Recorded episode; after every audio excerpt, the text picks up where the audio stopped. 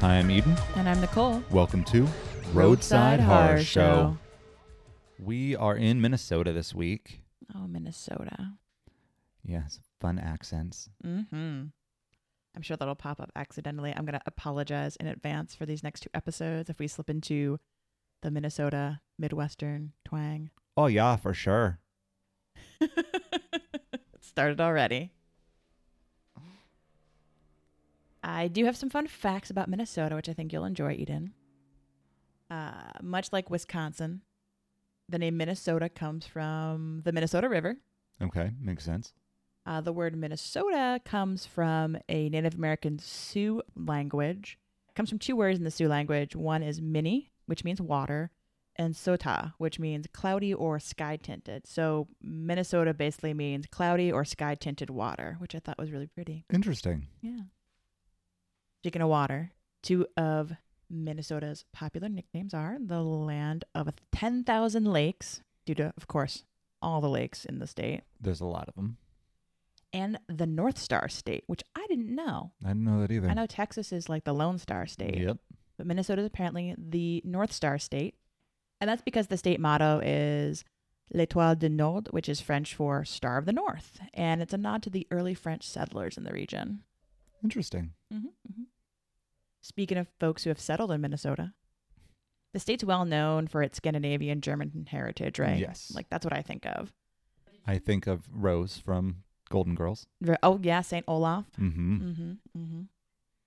But did you know that Minneapolis and St. Paul are also home to the country's largest Hmong and Somali populations? I did not know that. I didn't know that either. Very cool. Yeah. Minnesota's also produced some pretty amazing people and inventions, such modern wonders as spam, scotch and masking tape, Okay. the Bundt pan, which makes a lot of sense, I feel, Yeah, I think it does too. rollerblades, Cool. uh, the Milky Way candy bar was invented in Minnesota, Huh, I never knew that. water skis, Water skis. one of my favorite inventions of all time, the pop up toaster. Oh, of course. Tonka I like how it trucks. scares cats. Tonka trucks, the snowblowers, Twister, Zubaz pants. Remember those terrible things from the 80s, like the muscle pants? Oh yeah, Yeah. okay. And Nerf balls. All were invented in Minnesota. Huh, okay. I really did not know any of that. I neither did I. I was like absolutely delighted to learn more about Minnesota because it seems like a very awesome state, frankly. It seems pretty damn cool. also, famous Minnesotans include entertainers like Bob Dylan, Prince, Judy Garland, writers like F. Scott Fitzgerald and Sinclair Lewis, and of course, the former governor professional wrestler Jesse the Body Ventura. Or now Jesse the Mind Ventura. So That's true. That's true. Either way, he's like my second favorite childhood heel yeah. after Rowdy Roddy Piper, of oh course. really? See, I'm I sucker for Scottish accents. Come on, That's are true. kilt. He wrestled. Ah, I love Ric Flair because he's weird. that's fair. I can I can I can get behind that. So Minnesotans love big things. The Mall of America in Bloomington, Minnesota is the largest mall in the US with over 2 million 869 square feet of space. Wow. Uh, I actually got the chance to go to the Mall of America last time I was in Minneapolis and it's crazy impressive. I'm sure it is. They have a roller coaster inside. yes, I went on the ro- there's several. I went on several of the roller coasters. There's a log flume. There's a log flume. Yeah, there's a whole Nickelodeon like park in the center of the mall. what? And of course, you know my wife. She's like, rides, we're going on them. Yeah, that's true. There's also pretty much any kind of food you could ever want to eat. And uh, I don't know if you know this about me, but I don't get hangry. I get hung fused, where I get hungry and confused and I don't know what I want. I just know I'm hungry. Oh, I think that happens to a lot of people because I know I have that problem. Once I get to a certain point of being really hungry, I end up just being like, I don't know what I want. Nothing sounds good, and everything sounds good all at the same time. That happened to us when we were at the Mall of America. I was like standing in the food court, literally any option you could choose from because it's the Mall of freaking America. Yeah. And my wife's like, What do you want? I'm like, I don't know. Let's just leave and go to McDonald's. She's like, No, you're crazy right now. We're gonna get we're gonna get some gelato and you're gonna be fine. I'm like, okay. Uh, speaking of big things, aside from the Mall of America, uh, the world's biggest ball of twine, yes indeed, is in Minnesota. Was it actually Bundy, Minnesota, or whatever? No, it wasn't Bundy, Minnesota. Okay. It is the largest ball of twine made by one person, and it's in Darwin, Minnesota. It was rolled by Francis A. Johnson. Johnson began rolling it in 1950 and would wrap for four hours per day for 29 years. Holy crap, that's dedication right there.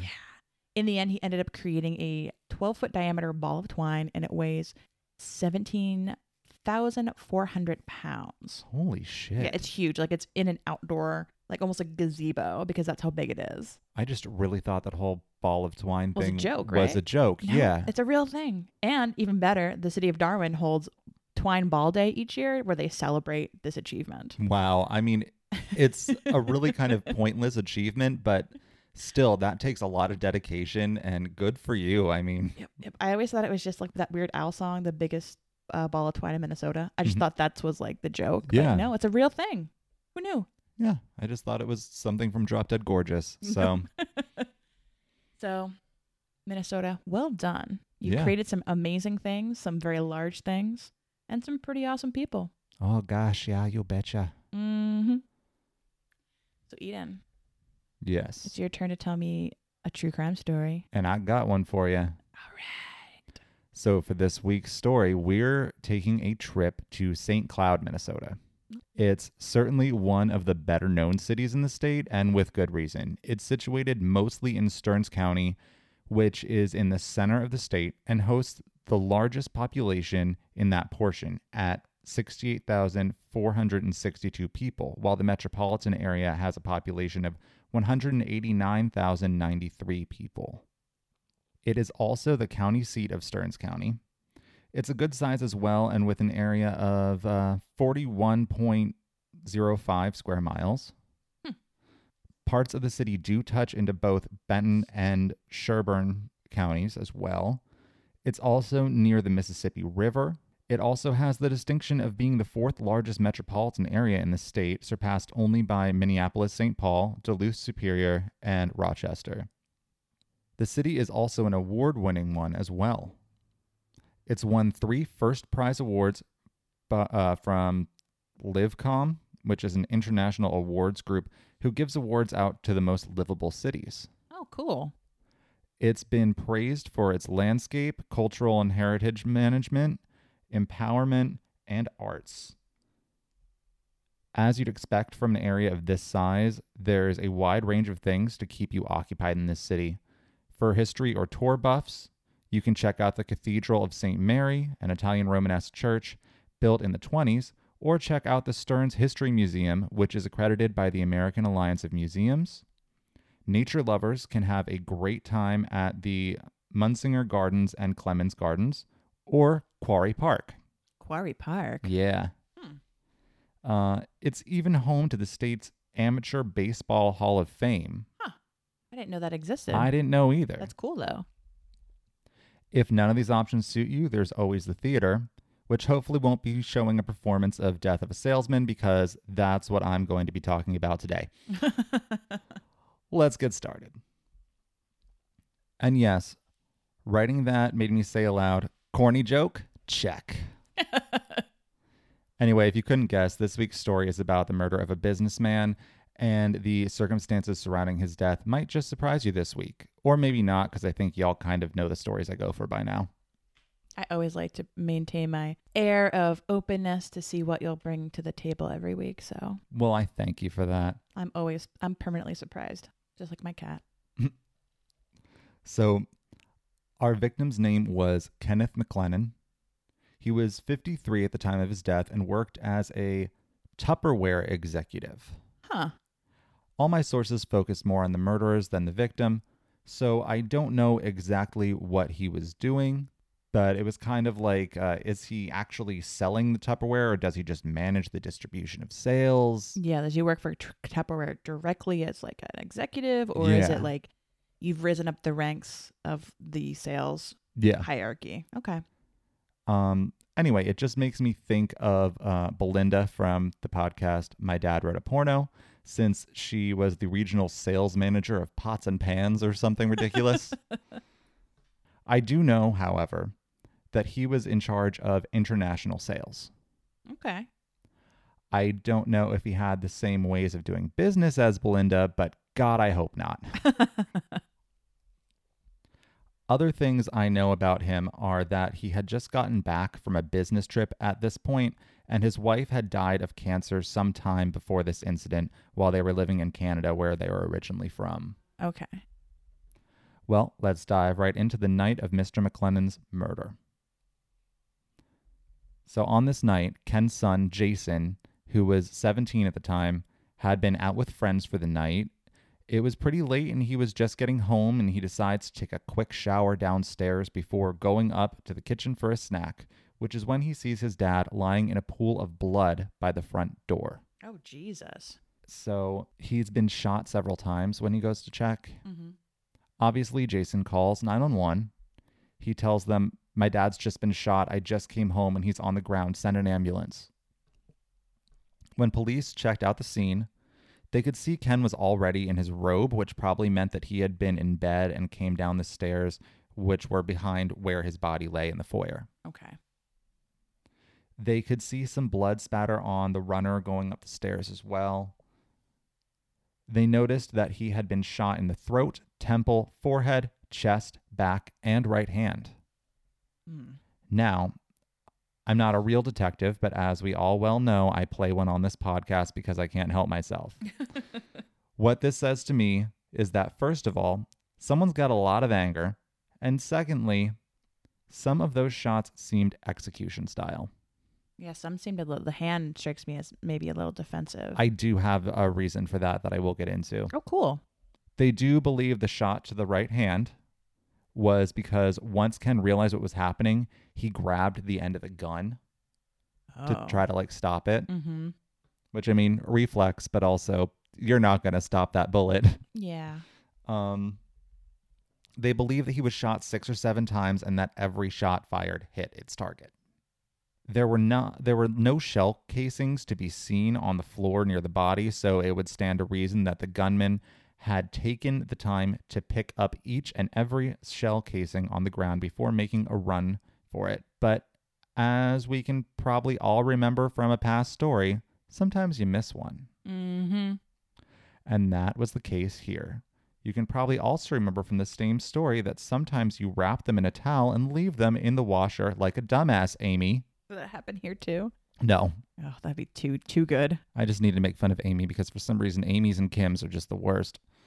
Um anyway, so they are able to find one shell casing and they were able to tell from this that uh, these were 22 caliber slugs. Okay.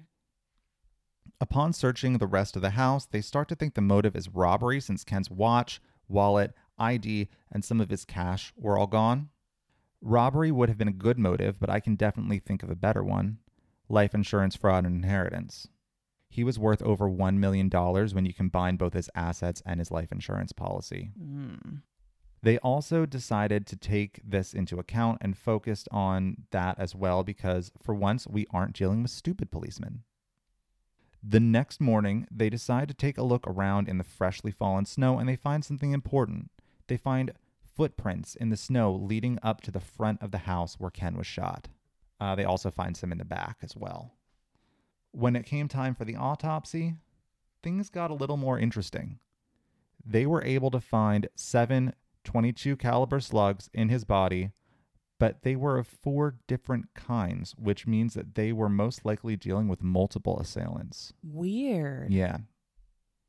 So they were also considering Jason as a suspect at this time as well because he's the one that found the body. And honestly, he was my first guess as to who committed this crime because of him getting home and immediately showering. Mm-hmm.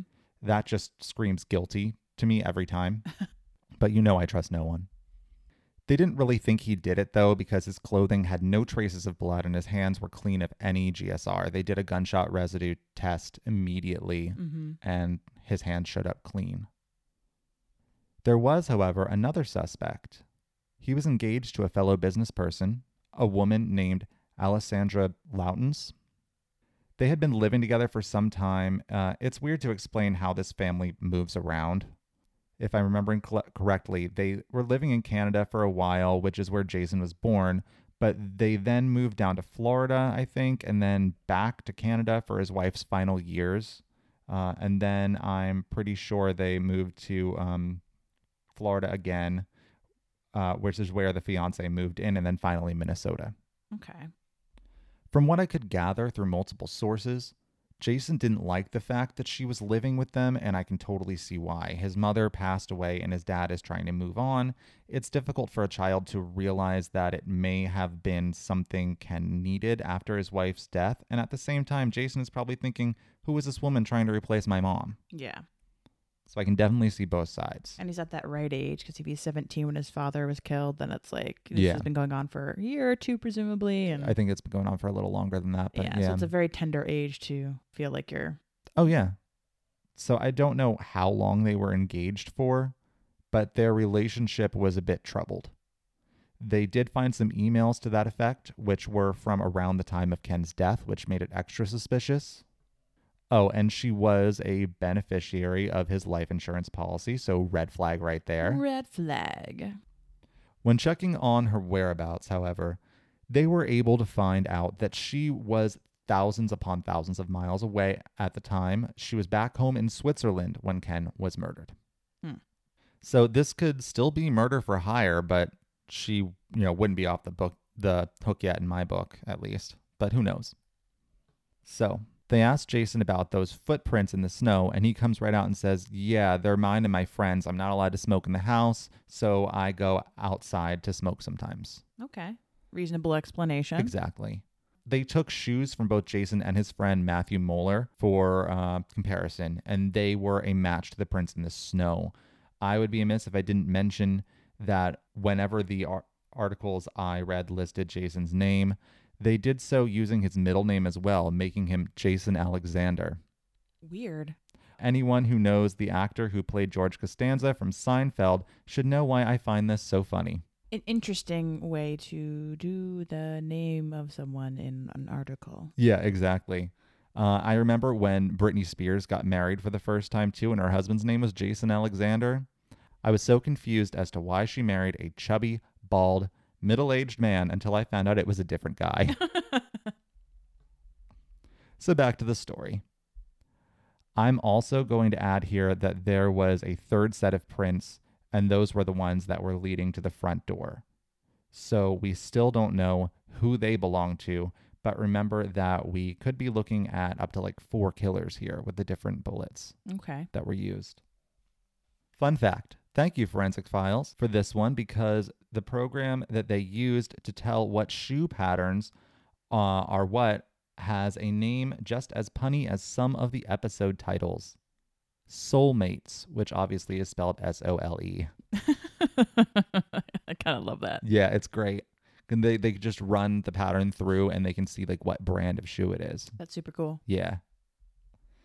The shoes were found to be Lugz boots, uh, which were popular more so with kids than adults, and especially people who listen to hip hop. Mm-hmm. So they figured that, you know, probably a teenager, maybe someone in their early 20s, somewhere around there. Yeah. Now, here's where things get really good. They get a tip from the father of a student at Tech High School, which is where Jason attended school at this time. He said that his daughter had overheard details of a murder conspiracy and she was very upset about it. Now, I should mention that I'm happy no one on this podcast knows how to keep their damn mouth shut about murder, but why the hell does no one know how to keep their damn mouth shut about murder? I mean, you want to share your day with people, Eden. I, I guess, I suppose. What'd you do? Ah, you know, I plotted to commit murder, had some cereal. It was great. oh, and I got a great two for one deal on Lugz down at the mall. yeah. Um, so the student got on the phone and began, quote, crying hysterically when telling her story. Uh, they learn a lot from this conversation, and uh, from what I could gather, uh, it seemed that nothing was what it appeared to be. One of my sources stated that a coworker of Ken's said that he was a very upstanding father and husband, but this conversation told a different story. Basically, it was said that Ken pretty much abandoned his dying wife in the hospital, and that created a rift between him and his son Jason. Jason was around 12 at the time, and Ken just up and left, I'm assuming for business. Mm-hmm. Uh, but he went abroad for a few weeks while his wife lay dying in the hospital of cancer. Yikes. So, not great. This obviously took a toll on Jason's mental health. He was left to fend for himself a lot of the time because, you know, his father was gone on business trips constantly. So back to this phone call and uh, what got this girl so upset. So Kim Rico, oops, I mean Jason Alexander McLennan, uh, went around the school being like, hey, having a little killing my father party. So if you want to come, it's BYOG. So bring your own gun. Wow. Um, everyone seemed to decline as far as this girl knew, though. But yeah, just went around being like, who wants to kill my dad? Raise your hand. oh my God. Yeah, so definitely Kim. Most of the people whom he talked to about this just kind of had the same reaction that Kim's coworkers had and were like, haha, you're so funny. Uh, but once he was, you know, found shot to death, Everyone's like, oh, damn. everyone in the school was talking about it, and uh, that's how this girl heard. Mm. It's The weird that she was so upset, though. Yeah, like she, well, I mean, I don't really know if she knew him, but maybe she was just a very sensitive person and cared about human life. I guess. Damn it, Nicole, what are you so unfeeling that you just don't care? Listen, you know my heart's half dead.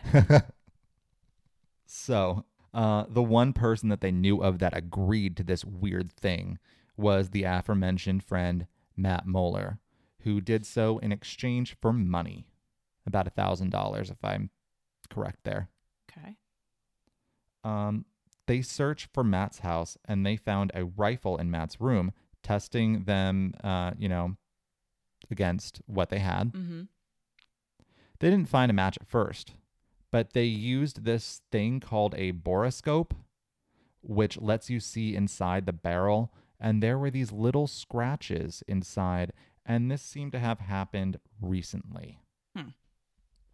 They tested the bullets again in light of this new discovery, and they were a match. They also found a small amount of blood inside the barrel of the gun. Which would happen if somebody grabbed it, let's say, Yup. when you were shooting it. Exactly, Nicole. You're one smart cookie. Well, I've learned from the best, Eden. Oh, thank you. Mariska Hargitay now. the best cop on TV. so yeah, my brain, just like yours, lit up when hearing this and figured it was probably from the shot through Ken's hand. They tested the blood as well, and it was also a match. mm Mm. So now we're getting somewhere. They question Moeller, and he immediately sings like a canary. but he's also trying to say that he didn't actually shoot Ken at all, and that was all Jason's doing. Uh, interesting. Matt tells this story and pretty much says, Hey, you can use my gun and I'll be, you know, there for moral support, but I'm waiting in the car. He tells police that he was waiting in the car, heard the gunshots, and then Jason comes out and says, Here's the gun back. Okay, thanks, bye, and leaves. Matt also admitted to sticking an Allen wrench in the gun, uh, you know, to warp the barrel and make it look as if the bullets didn't match the gun. So smart move, but yeah. they Not still figured it out, buddy. Not smart enough. Nope. He also talked about the four different types of bullets, saying they planned it like that to make it harder to trace back to any particular gun. This was information that had not been made public about the four bullets yet. Interesting. Um, so the police knew for sure that Matt was involved by that simple fact. They then talked to Jason, and he denies any and all involvement. He's like, hey, no, even if I hated my dad, I wouldn't do that to him. You know, Yeah. However, they get another tip from a different student because, again, no one can keep their fucking mouth shut. that high school high school gossip mill is brutal. Right? So uh, they tell them that they know where Jason and Matt's bloody clothes, or actually just Jason's bloody clothes, are hidden. Mm. The police follow this tip and they find bloodstained clothing belonging to Jason tucked away on a property owned by Matt's family. To make matters worse for Jason, these were the clothes that other students remember him wearing on the day of the murder. Oh no. Yeah, and they test the blood against Ken's, and guess what? It's a match. They also found a bloody glove with the clothes that forensic testing showed was worn by Jason because you leave skin cells everywhere you go, mhm. people. It's just a thing. We all shed our DNA all the time. People think cats are bad. I know, people are just as bad. Also, there was gunshot residue all over it uh, from four different types of bullets. Explains why he passed those gun set residue tests at the scene. Exactly, gloves. I initially thought, well, he did take a shower, but even then, there'd probably still be some trace. Yeah. Yeah. Um, so at this point, the only thing they didn't know was who the hell left those footprints in the front of the house. That's the one thing that they hadn't figured out yet. Right, because they identified Matt's and they identified Jason. Yeah, there was that extra set. Exactly. So they talked to Matt again and offered him a deal if he cooperated. He pled guilty to second degree murder for the uh, for a reduced sentence. Uh, he let the cops know that those shoe prints in the snow belonged to him and gave the cops his other shoes that he had brought with him to throw them off the track. Interesting. So this is definitely a calculated crime. It's very well thought out. yeah, disturbing. I mean, and that's the other thing. Even though we get some people that are really dumb on this podcast, a lot of them have like really well thought out ideas and they're just, they go about it in such a dumb way. Mm-hmm. So, yeah, he gave them his other shoes now and they matched those other prints. Uh, he says that he made the footprints to, you know, throw the police off. He also admitted to ringing the doorbell as a distraction so Jason could jump out and shoot his father. They also went through the house and made it look like a robbery gone wrong. Along with those clothes, they also found some foreign currency. I think there were like euros or something, Mm-hmm. um, because his dad, you know, traveled abroad. So Yeah. they arrested and tried Jason, who pleaded not guilty and used a self defense claim saying his father was abusive and it was battered child syndrome. Mm. So it's just like battered spouse syndrome, battered Yeah. woman syndrome, whatever you want to call it. Um, the jury didn't really buy this, and he was found guilty and is serving life in prison for the murder. Matt, like we discussed, was only convicted of second degree murder uh, as he took the deal, and he was sentenced to 30 years in prison for his part. Yikes. So, all in all, I'd say that we learned a few things from this story. So, kids, don't be like Matt. Jason was going to give him, like, I think something like $1,000 for his help, and instead he got 30 years behind bars. Totally not worth it, in my opinion. Mm-mm. Mm-mm. That's a bad deal. Oh, and certainly don't be like Jason either. Just say nope and be an Eden and Nicole instead. So, Nicole, what'd you think? I mean, that's definitely a weird one. Like Yeah. in terms of like the intricate planning they went through to make it look like a robbery gone wrong, make it Mhm. look like multiple suspects. And then it's kind of ironic that the reason they got caught is because they couldn't keep their trap shut. Yep. Exactly. It's like that's like the greatest downfall. It's like shut your mouth. Like Because if that never happened, they probably never would have known who Yeah, did this. no, it would have been a cold gone cold, and then I mean, these are obviously two very smart kids yeah, to be able to plan all of that and know how to not leave traces of anything. Um, but really dumb kids in the fact that they decided to do this anyway. So all that potential yeah, that they could have had, things they probably could have done, people they could have been, all squandered because you had to be a fucking idiot and decide to kill somebody. Yeah. Although it's probably good that they're in jail for so long since it's clearly they're intelligent enough to make calculated Oh, decisions yeah. to, pull off a crime. And I mean, it's kind of just like, well, next time I won't get caught because now I know what I did wrong. So Horrific to think about. Yeah, so it's probably a good thing that they're in jail for a long time. My sources for this week were Wikipedia for my intro, an episode of Forensic Files called Shoot to Thrill. So, yet Oh, again, forensic Files. pun title. Uh, JAAPL.com, caselaw.findlaw.com, forensicfilesnow.com, and orlandosentinel.com. Well, thanks for that story, Eden. Absolutely. I had fun writing that one. So I guess we'll take a short break and we'll be back with a paranormal story and some other special things. Yes. All right, talk to you soon. We are back. Hi, guys. Did you miss us? They did. You know they did. I know. We're just very lovable. Uh, so I got a weird news story of the week for you guys. This one is from Maryland. So apparently they saw something floating like in the in the river okay. and they're like, "Holy shit, this is a casket." what? Yeah, they're like, "What the fuck?" Was someone like grave robbing or did it like fall out of our hearse on the way to a funeral? Like what Mhm. is going on? Why is there this casket in the freaking river just floating there? So they go to, you know, scoop it on out and find out it's actually a floating dock. what? It was not a casket to begin with, it was just a freaking dock. that is weird. Dumb, dumb, dumb. Yeah, so a photo was posted to Facebook by uh, radio station WRNR FM, uh, and it showed an object that appeared to be shaped like a coffin floating in the South River, and it sparked an investigation by Maryland Natural Resources Police. hmm Uh, the police elicited the help from the Maryland Department of Natural Resources Hydrographic Operations Team, and the object was fished out of the water. The department said the investigators determined the suspected burial vault was just part of a floating dock. Somebody is really mad their dock floated away. I mean, that's the picture of it when they're pulling it out. So I could see where Yeah, they thought that- kind of, That does look quite a bit like a coffin. but yep, Definitely weird. yes. I chuckled, so I had to had to read that one. That's fair. That's fair. I do have a paranormal story for you, Eden. Ooh, good. Hopefully, it's scarier than dock coffins. I mean, it's pretty good.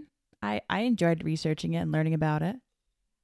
So, our stop today is in downtown St. Paul. Ooh, okay. Uh, St. Paul is the capital of Minnesota with an estimated population of about 308,000 residents, making it the 63rd most populous city in the U.S. and the 11th most populous city in the Midwest. Huh, okay.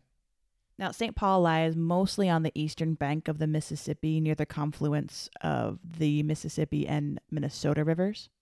It's, of course, adjacent to Minneapolis, which is Minnesota's largest city. Collectively, they're commonly called the Twin Cities. Mm-hmm. The Minneapolis St. Paul area together is home to over 3.6 million people and is the 16th largest metro area in the U.S. Okay, wow. Yeah. So it's pretty damn big. Yep, yep. AKA the Sin Cities mm-hmm. for all you Drop Dead Gorgeous fans out there. AKA Minneapolis St. Paul.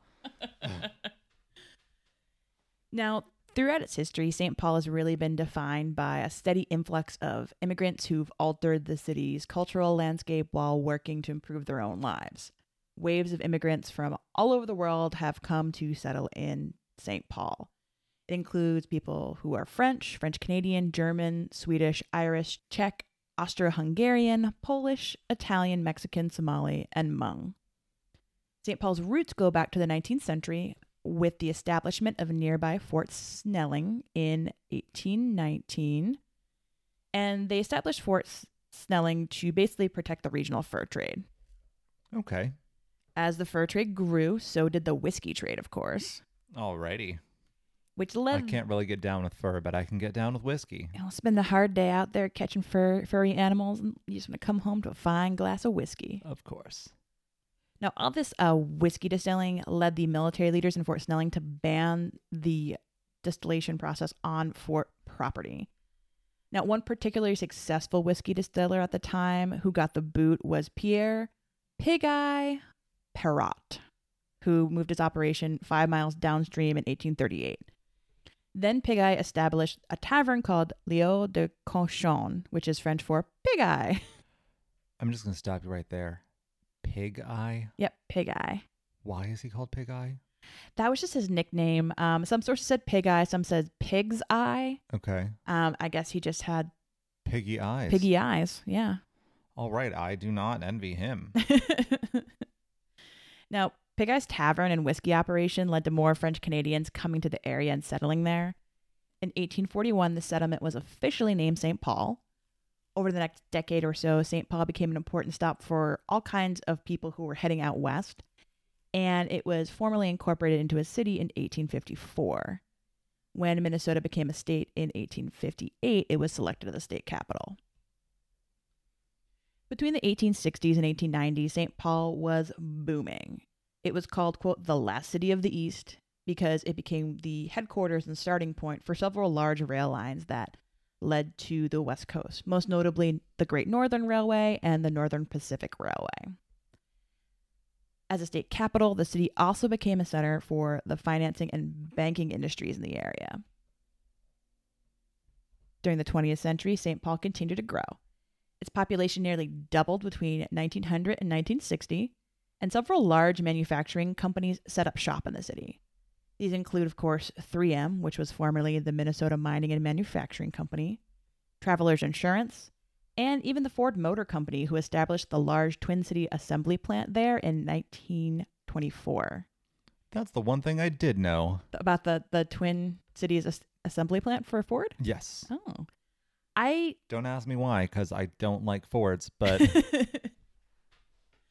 it's interesting because apparently at that assembly plant they put it right along the Mississippi River because there was a bunch of limestone caves and the Ford company would actually mine silica okay. from those caves and used to create automotive glass, Wow. which I thought was pretty cool. Yeah. Whenever I think of silica, I just think of the silica packets to keep stuff fresh. Oh yeah, keep things dry. And the fact that since I work in a warehouse, I know who wins the battle versus a pallet jack and a silica gel packet. Really, who wins? The silica gel packet. Really? It will not go over one. It'll just, and also the tiniest little piece of wood. Nope. Won't run over that either. You will not be able to get through.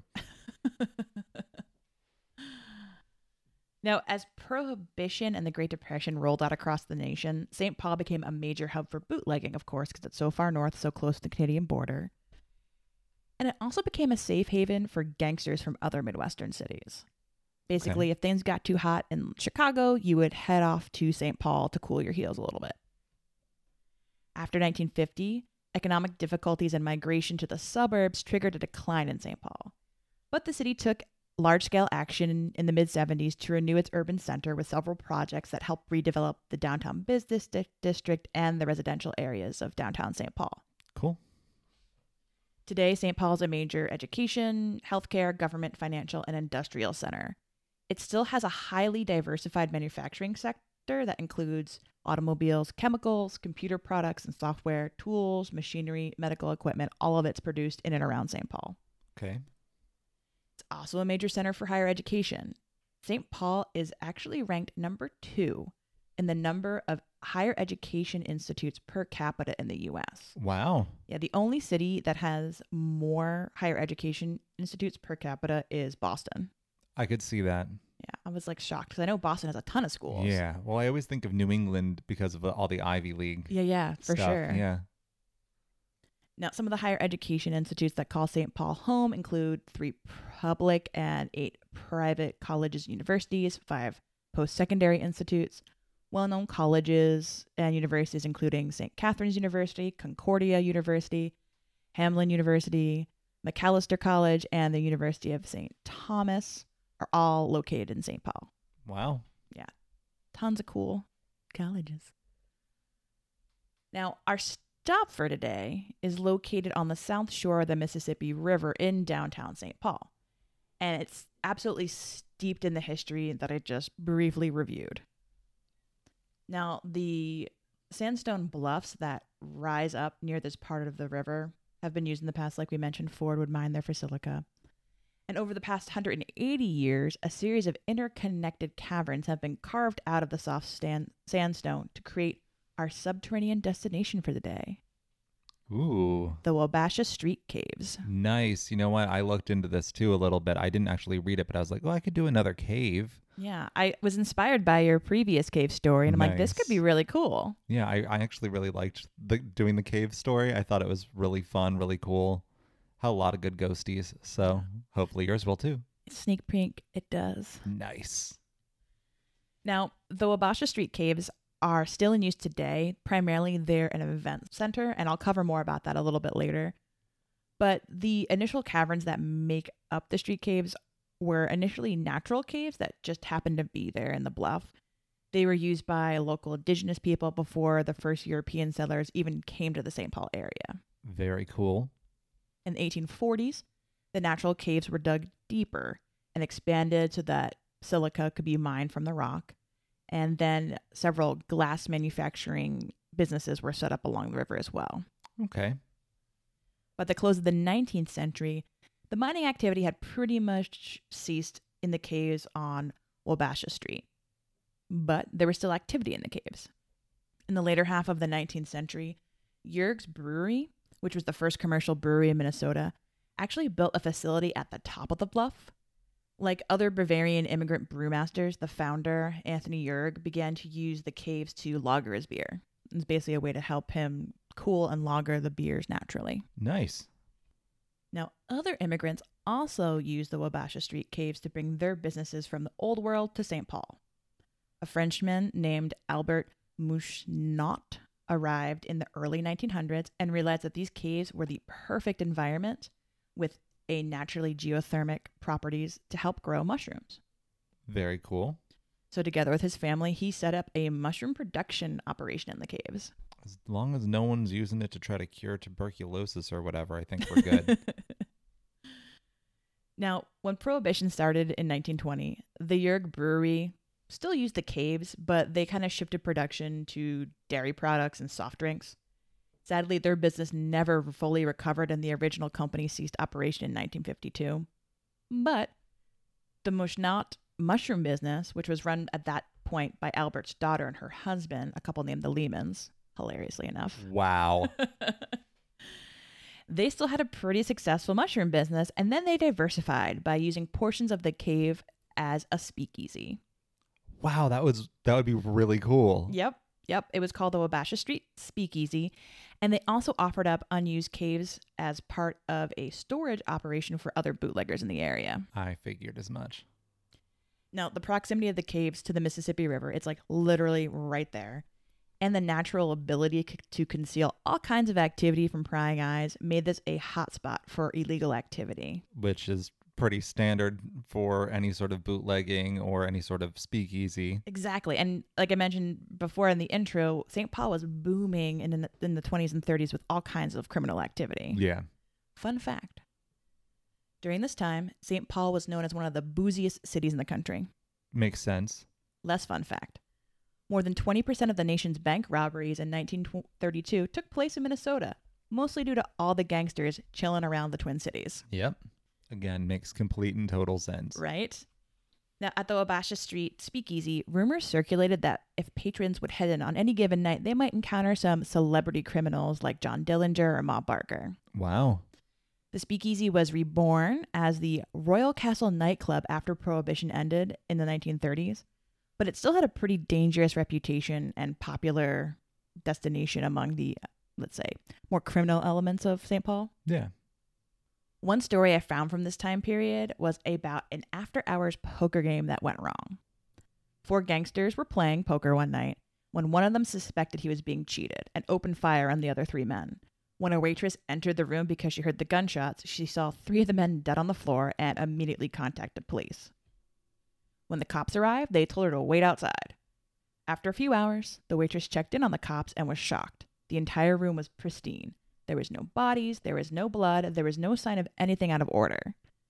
The cops told her to never call them again and file a false report. And then they left. Damn. So, what happened? According to the rumors, these cops were on the gangster's payroll, Okay. and they basically helped him drag the bodies to the back of the cave and bury them and then clean up the crime scene. The only evidence of this entire incident that remains today are some bullet holes that were left in the wall of the cave. Wow. Okay.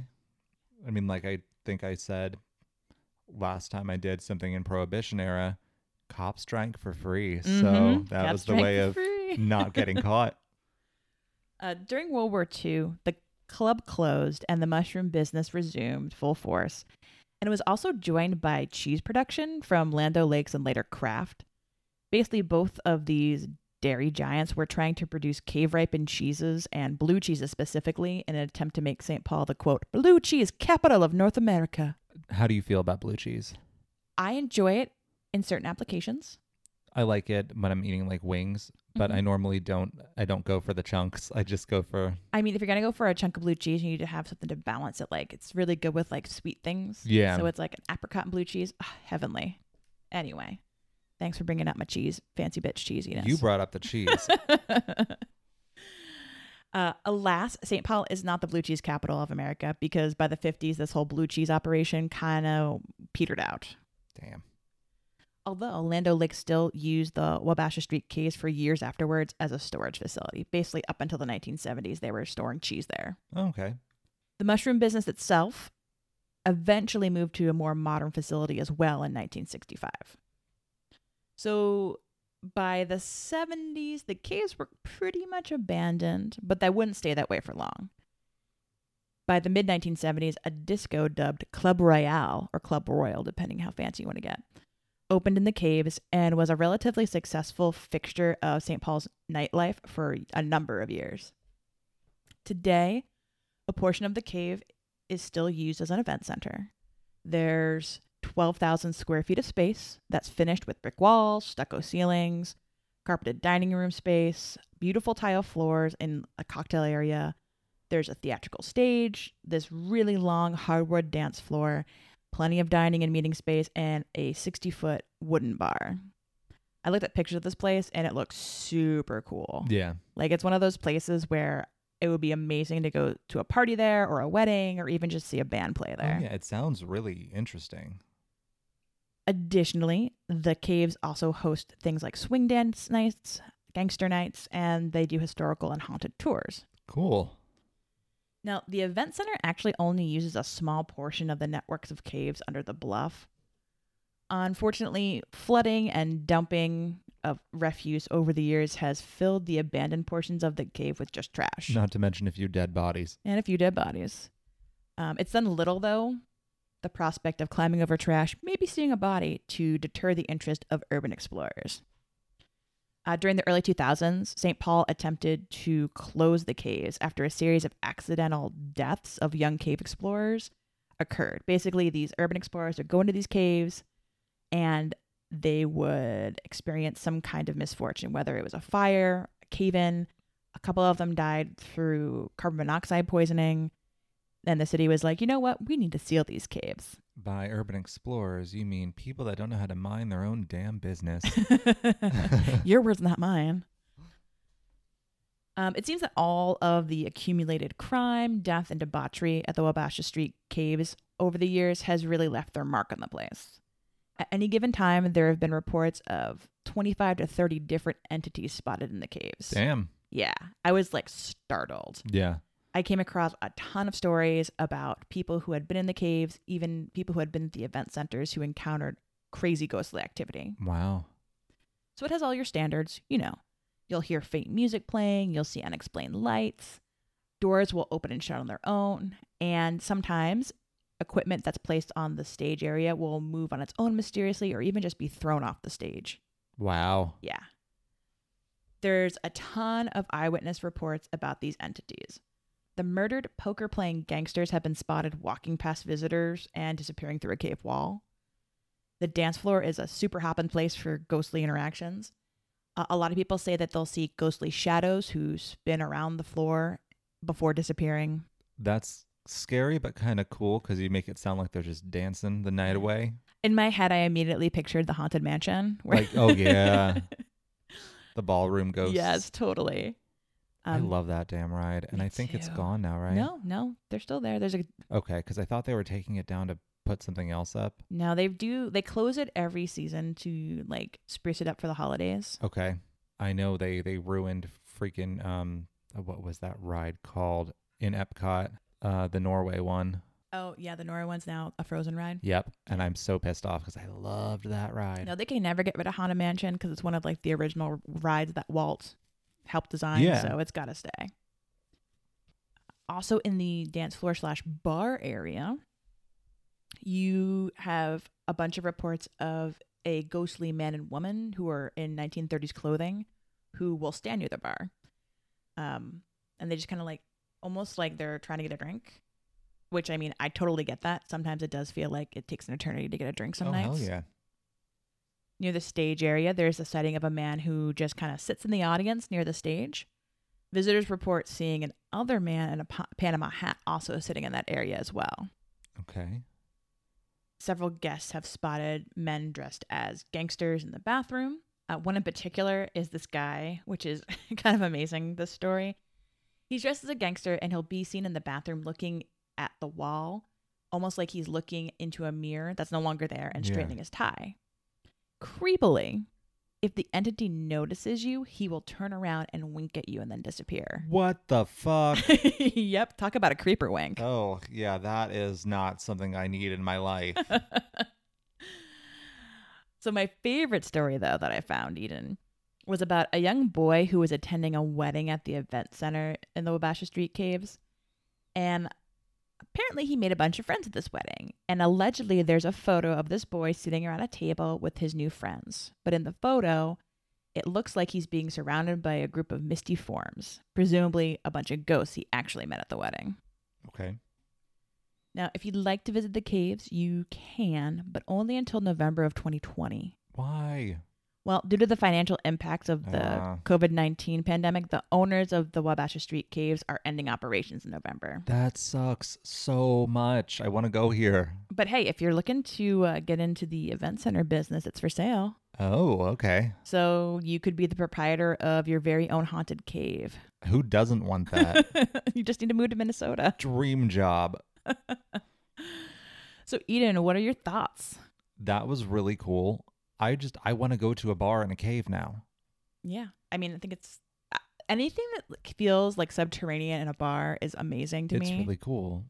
you can just Google Wabasha Street Caves and you'll get tons of photos that people have taken from events they've attended there. It's kind of amazing because they have like cute little rooms. Like one's like a fireplace room, one's the bar room. I even saw one that like cracked me up because it was like set up like a Mithrarium where they had like a like a shrine to Mithras like in the Oh, corner, and. I'm like, that's great. That's so cool. But yeah, Yeah, that was really neat. I I think that we may have found something pretty cool with these haunted caves. yeah. And of course, anything prohibition era, you know that I love. Mm-hmm. mm-hmm. So you definitely got me with this one, Nicole. Excellent. Uh, my sources for this week's story were Wikipedia, Encyclopedia Britannica, YergsBeer.com, MinnesotaGoodAge.com, MinnPost.com, St. Paul Historical Society, WanderTheMap.com, and WabashaStreetCaves.com. Thank you very much for that story because I enjoyed it. You're welcome. Also, um, I did want to mention something. I got feedback on uh, on how I am on the podcast, which is kind of funny. No, do tell. Uh, so I was told it's like, well, you know, sometimes like you know when you're talking, and I mean, I don't want to say that you sound pretentious, but and then um, because you're not like, well, when I went to school and I studied psychology, you're just like, well, I went to school and I studied psychology, you know, Mm-hmm. is what I got. But I'm just like, God, I hope I don't come across as fucking pretentious for that. Listen, you're not pretentious. I just edit you that way. Yes, that's true. Blame it all on Nicole, guys, if I come off like an asshole. It's not at all that I'm just that way in real life. All right, gang, if you liked today's episode, uh, you can let us know. We'd appreciate it. We'd love to hear from you. You can reach out to us via email at roadsidehorrorshow at gmail.com. You can also visit our website at roadsidehorrorshow.podbean.com. You can follow us on Facebook or Instagram at Roadside Horror Show or on Twitter at Roadside Horror. You can also uh, give us a review on your favorite podcatcher because it really helps us out. Um, yeah, so just like subscribe and review. We'd appreciate it. I'd like to thank Yox Rocks Design for our logo and E Massey for our intro and outro music as always. Until next time, gang. Creep Creep on, on, creeping creepin' on. on.